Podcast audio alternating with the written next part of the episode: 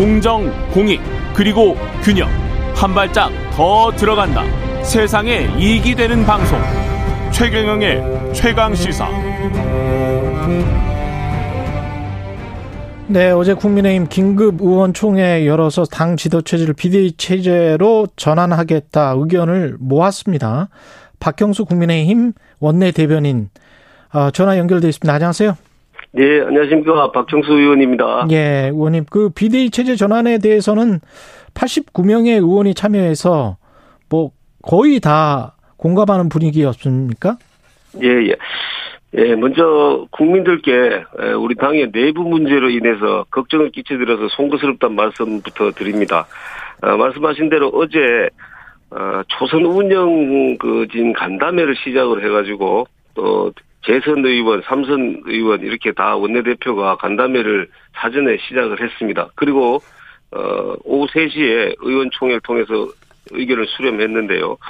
어 여기에 이제 총 89명의 의원이 참석을 했는데 절대 다수의 의원들이 현재 지도 체제에 대해서는 전면 쇄신과 재정비가 필요하다는데 인식을 같이 했고요. 그래서 비대위 체제의 총의를 모은 것입니다.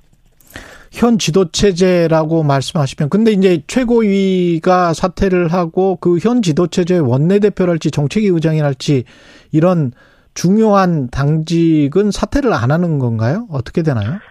그렇습니다. 원내대표와 정책위 의장은 그대로 유지를 하고 음. 어 원내대표와 정책위 의장은 당연직 그 최고위원이거든요. 예. 그 최고 당연직 최고위원직을 사퇴하겠다라는 뜻입니다.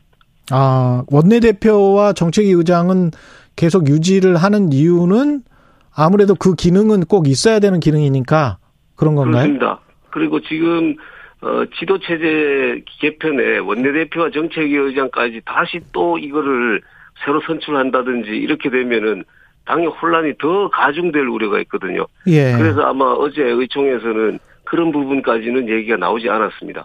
의원님, 근데 제가 상식적으로 가령 그 윤리위에서 결정을 했을 때 그때 이 비대위 체제에 관한 이야기가 안 나오고 한 2, 3주 지나서 그 당 내부 문제라고 아까 말, 말씀을 하셨는데 최고위원들이 네. 사퇴를 하고 이 과정이 예.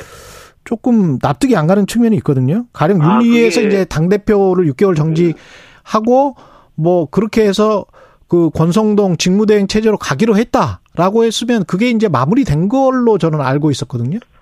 예, 그 상황에서는 마무리가 된 상황이죠. 왜냐하면은 예. 어, 당 대표가 6개월 징계를 받은 상황은 당 대표가 거리된 것이 아니거든요. 그렇죠. 예, 사고 상황이기 때문에 그래서 직무대행으로 가야 된다라는 어. 것이 그 당시의 해석이었고 의원들이 저는 동의를 한 것입니다. 그런데 이제 그 한 몇 주 정도 지나고 난 다음에 음. 어뭐 권성동 원내대표의 그 말 실수 플러스 문자 유출 이 파문 이걸 이래서 리더십에 이제 위기가 온 것이죠. 아. 그래서 최고위원들이 사퇴를 하기 시작을 한 것입니다. 그래서 지금 현재 사실상으로는 최고위원이 기능을 할 수 있는 최고위원이 두 명 정도밖에 지금 남지가 않은 상황이기 때문에 음. 아까 얘기한 그 사고 상황과 네. 지금 얘기한 최고위원회 지금 기능의 상당 부분 상실된 이 부분을 합하면은 비상 상황으로 볼 수 있다. 비상 상황으로 봐야 된다.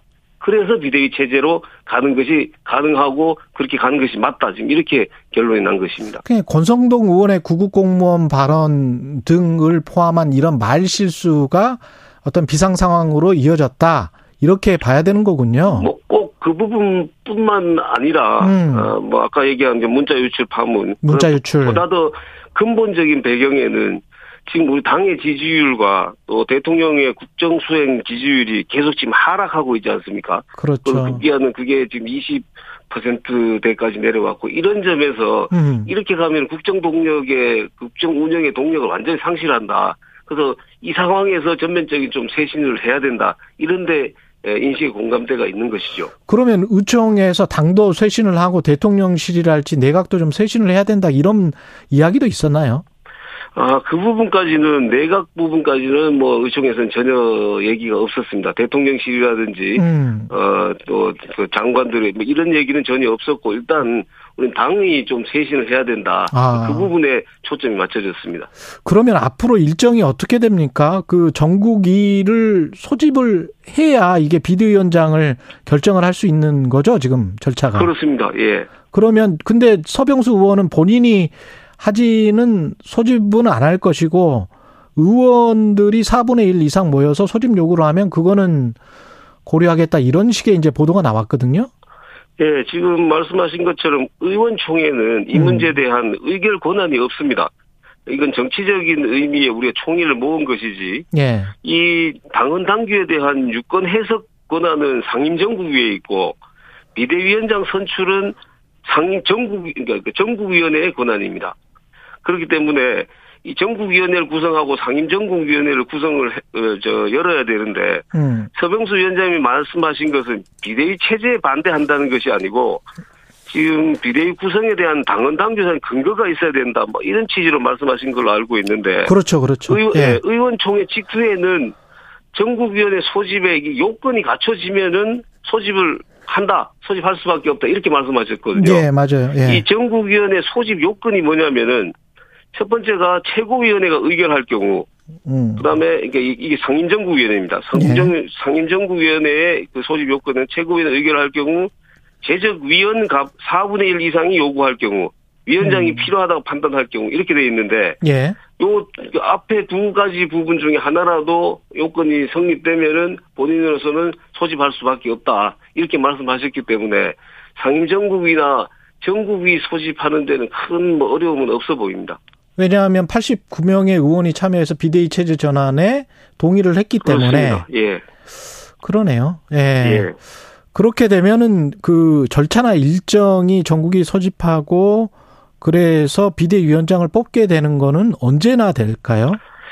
아, 그 부분은 뭐 지금 구체적으로 로드맵을 잡을 수가 없는 것이 일단 이제 아까 말씀드린 것처럼 최고위원회가 이제 소집이 돼서 최고위원회에서 상임정국위 또는 정국위원 소집하는 걸 의결을 해야 되는데 예. 최고위원회 일, 그, 저, 의원, 최고위원들의 일부가 사퇴 의사를 표명을 했기 때문에 그래서, 그래서 최고위원회 안 나오겠다는 분들도 일부 있으시고 또 뭐 사정상 지방에 있다가 이래서 못 오시는 분도 있고 이렇게, 이래서 지금 당장은 그 일정 잡기 어려운데 지금 어쨌든 오늘이라도 최고위원 소집이 가능하다라면 최고위원 소집을 해야 되고 만약에 그것이 불가능하다면 아까 얘기한 것처럼 4분의 1 이상 위원회 요구 이 부분을 위해서 또 다른 노력을 해야 되고 지금 그렇기 때문에 어 전체적으로 일정이 언제 어떻게 하고 뭐 어떻게 하고 이렇게 하기는 어렵습니다. 다만 전국위원회를 소집하기 위해서는 3일 전에 공고를 해야 된다라는 그런 규정이 있습니다. 그걸 지켜야 됩니다.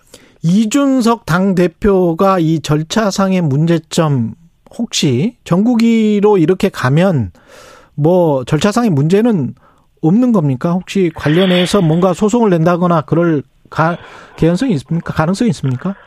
아, 뭐, 그걸 제가 말씀드리기는 어렵습니다만은, 음. 일단은, 이게 조기 전대가 전당대회가 아니거든요. 만약에 조기 전당대회로 가서, 다음 대표를 뽑게 된다 그러면, 선출하게 된다 그러면은, 이준석 대표로서는 돌아올 아. 여지가 지금 없어지는 겁니다. 그런데 되네. 현재 비대위 체제는 그것은 아니거든요.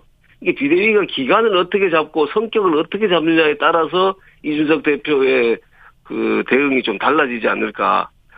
어, 저는 뭐 그렇게 생각을 합니다. 그렇겠네요. 기간과 성격. 그 다음에 비대위원장이 누가 될지도 당내에서는 이야기가 조금 있겠습니다. 이제 지금부터. 아, 그 부분은 어제까지는 뭐 의원총회에서도 전혀 그 부분에 대해서는 얘기가 나온 바가 없고, 예. 공식적으로 나온 바가 없고, 이제 비대위원장을 어, 어떤 분으로 모셔야 될지를 저희들이 이제 논의를 해야 됩니다. 그, 뭐, 원 내에 있는 분으로 할지, 원 외에서 음. 모셔올지, 이것조차도 아직 정해지지 않은 상황이기 때문에, 예. 이제부터 우리 의원님들하고 또 당의 원로님들하고 상의를 하고 해서, 그걸 어떻게 할 것인지, 부분을 지금 상의를 해서 결정해야 되는 그런 상황입니다. 그리고 어제 의총에서 김 의원이 그 유일하게 반대를 했다고 하더라고요. 비대위 체제. 네. 이유가 뭐였습니까? 아, 그 반대하시는 의원은 그 공개 발언을 하지 않았습니다. 아, 그래요? 반대 의사만 표시를 했을 뿐이지 왜 음.